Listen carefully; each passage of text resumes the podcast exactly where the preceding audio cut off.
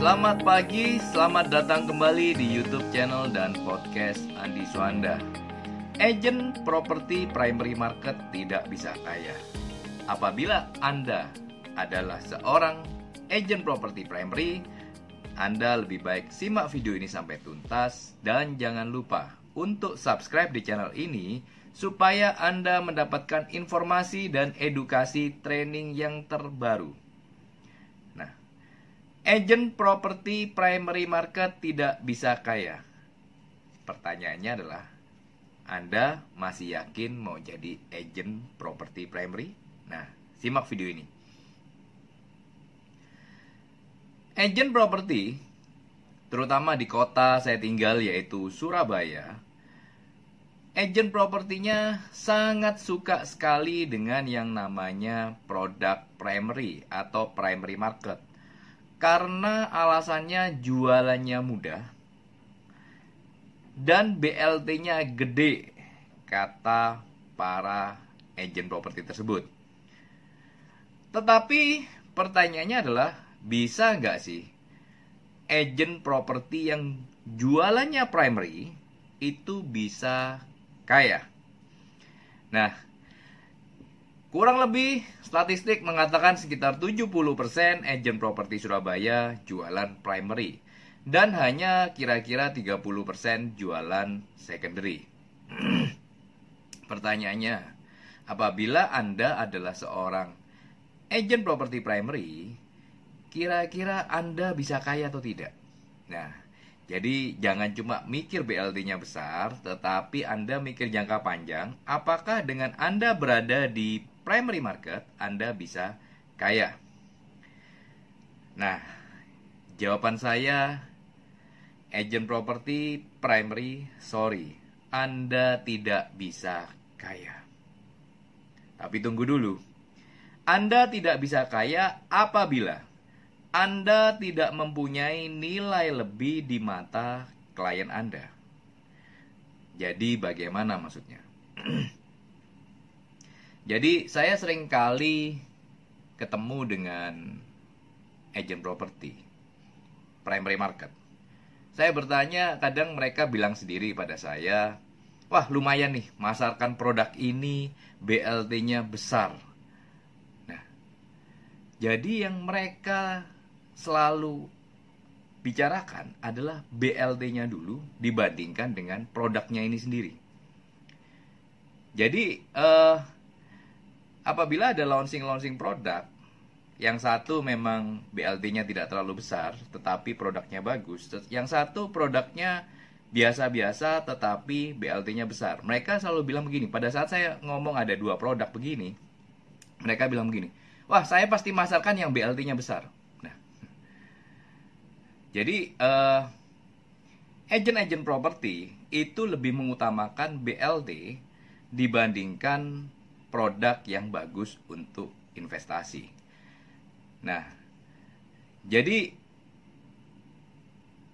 penilaian seorang agent terhadap sebuah produk akhirnya menjadi bias, menjadi uh, tidak tidak apa adanya, tidak objektif. Mereka hanya melihat bahwa produk, proyek dengan BLT besar itu yang baik. Sedangkan produk dengan BLT tidak besar, yaitu nggak perlu dipasarkan. Jadi sangat disayangkan sekali apabila moral kita atau uh, hati nurani kita bisa dibeli oleh karena yang namanya BLT. Saya punya sebuah cerita beberapa tahun lalu kita ada memasarkan uh, produk primary waktu itu ada dua. Yang pertama uh, sebuah produk di daerah selatan Surabaya tetapi luas lahan dari developer tidak besar, hanya kurang lebih sekitar 5 hektar. Harga waktu pertama kali launching sekitar 400 jutaan. Nah, sedangkan produk yang lain itu harganya kurang lebih sama, 400 jutaan. Size-nya juga kurang lebih sama. Tetapi mempunyai luas lahan kurang lebih hampir uh, eh, 1000 hektar. Nah, setelah dipasarkan, berapa tahun kemudian dua tahun kemudian produk yang berada di lokasi 5 hektar itu itu kenaikannya hanya tidak signifikan. Jadi harganya masih sekitar 400 hampir 500 juta. Sedangkan yang satunya itu harganya sudah naik ke angka kira-kira hampir 700 juta. Nah, tetapi banyak agent yang tidak bisa melihat itu. Banyak agent yang melihat bahwa presentasi dari developer bahwa produk ini bagus. Mereka hanya menjadi perpanjangan mulut tetap tanpa melakukan filter apakah betul produk ini bagus atau tidak. Yang penting BLT-nya gede, langsung semangat 45, langsung broadcast ke klien, langsung e, melakukan yang namanya pemasaran. Nah, jadi teman-teman agent property primary kadang dan kebanyakan itu tidak mempunyai judgement sendiri atau penilaian sendiri. Mereka hanya berdasarkan apa yang diomongkan oleh developer, dimakan mentah-mentah dan dipasarkan dan disampaikan kepada klien. Well, fine apabila si klien memang adalah end user. Mereka beli properti itu karena memang lokasi yang diinginkan. Tetapi apabila klien beli tujuannya untuk berinvestasi dan pada waktu Anda ngomong kepada mereka, "Wah, Pak, beli properti ini, nanti pasti harganya naik." Tetapi pada kenyataannya apabila harganya tidak naik, pertanyaannya adalah apakah si klien yang beli produk di Anda itu masih mau beli sama Anda untuk produk-produk yang selanjutnya. Nah, maka dari itu,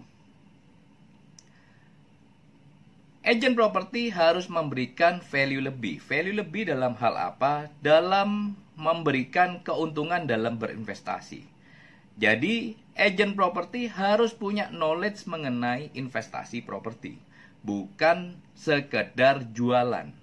Apabila Anda sekedar jualan saja, tetapi tidak punya sebuah knowledge mengenai investasi properti, properti mana yang naiknya bakal lebih kenceng, properti mana yang naiknya biasa-biasa. Apabila Anda tidak dibekali oleh pengetahuan tersebut, maka Anda punya klien itu hanya sekali beli sama Anda.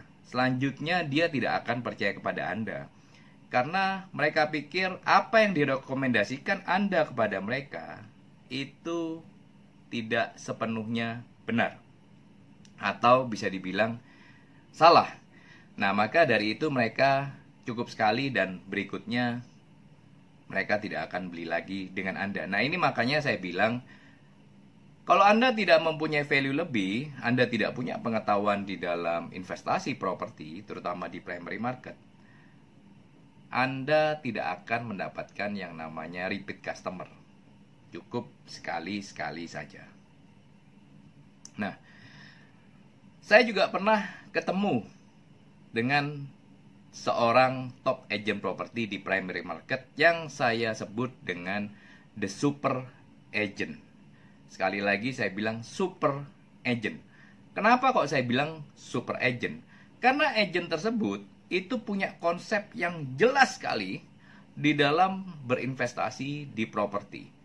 Jadi dia dapat membuat kliennya menjadi loyal kepada dia dan setiap kali dia menawarkan investasi properti orang beli sama dia karena dia punya konsep yang jelas. Konsep yang bagaimana?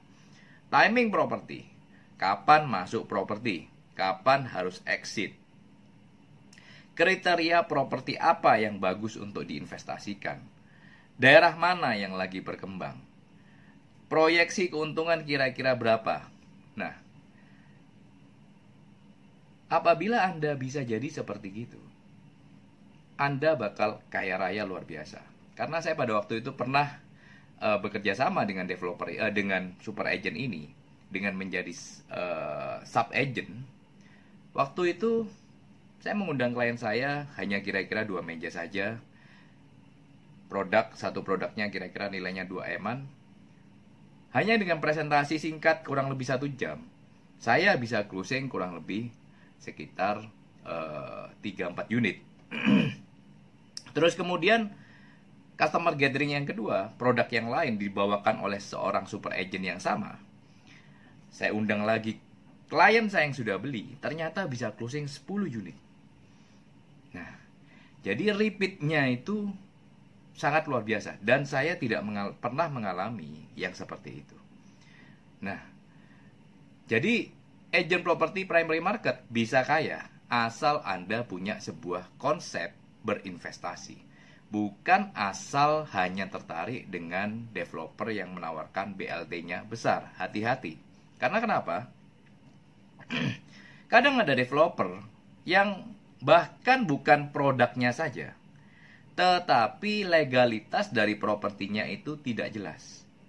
Nah, biasanya developer dengan sesuatu yang dia merasa kurang, dia akan menutupinya dengan yang namanya memberikan BLT super besar.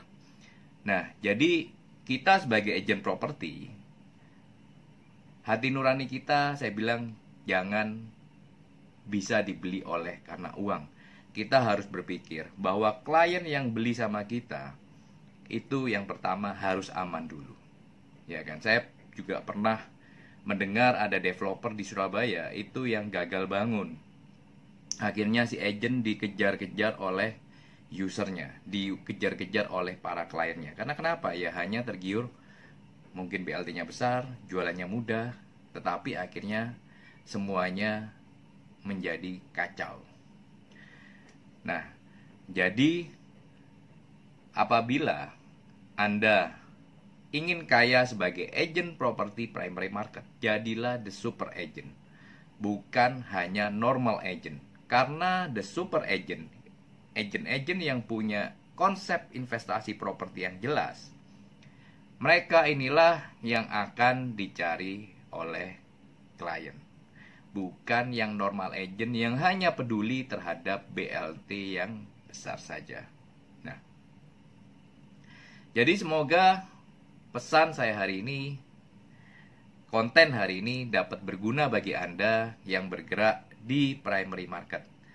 Semoga Anda semakin luar biasa di dalam properti dan closing.